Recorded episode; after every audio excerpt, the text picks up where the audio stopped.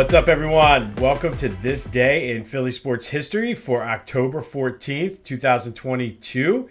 It is Phillies playoff day, first Phillies home playoff game in 11 years, so we are pumped for that. Aaron Nola takes the mound today. It's at 2:30. I don't know where that came from, but you know, it is what it is, I guess.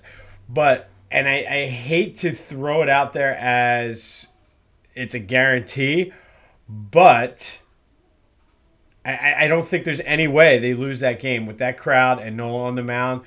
I don't know what's going to happen the next two games, but we'll we'll see. But I, I don't see them losing today. Um, just I, I can't see it. So it also is Eagles Dallas week. So be sure to check out the latest Back to the Future that dropped earlier in the week. We take a deep dive into that rivalry.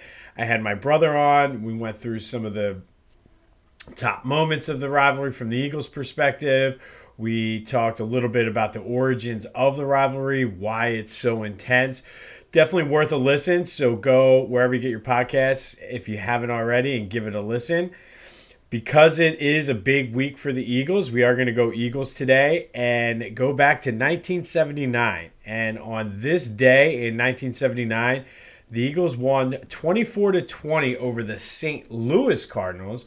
Yes, at one point the Cardinals or the St. Lu- town of St. Louis had both teams, NFL and Major League Baseball, with the same nickname. Uh, it's how I grew up for the first 10 years of my my life. I knew St. Louis has the Cardinals, but the win put the Eagles uh, improved their record to six and one. It was their fifth straight game win in a row. A couple key things from this game and this season: Harold Carmichael caught three passes for 35 yards and a touchdown, but it extended his consecutive games with a reception streak to 103, which was two shy of the record. Eventually, he would go on to 127 straight games with a reception before he was held without a catch. For those of you who are wondering, Jerry Rice currently holds the record of 274. I believe the only other two players to go over 200 yards were Larry Fitzgerald and Tony Gonzalez. But I, I I'm not 100% sure on that, but I'm, I, I know Fitzgerald went over. I also think Tony Gonzalez went over. So not a bad uh, bad way to to end or not a bad player, I should say, to end your streak to for Harold, but that was an important thing. That season, they would go on to the Eagles would go on to finish 11 and 5, which was tied with the Cowboys for first place in the division.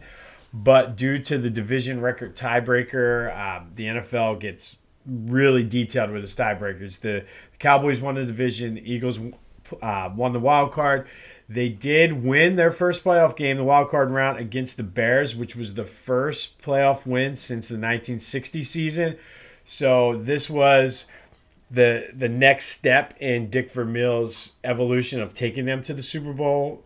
We know, and here's the the Dallas tie. The next year they would go on to win the division and play the Cowboys in the NFC Championship game and win to go to the Super Bowl. So, this day in 1979, the Eagles beat the Cardinals in the St. Louis Cardinals 24-20 to move to 6 and 1. Harold Carmichael extended his streak to 103 consecutive games with a catch.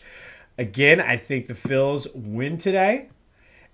I'll get more into the Eagles this weekend, but definitely go and give that that pod a listen like and subscribe, do all the things YouTube, TikTok, Twitter, Jimbo underscore Mott.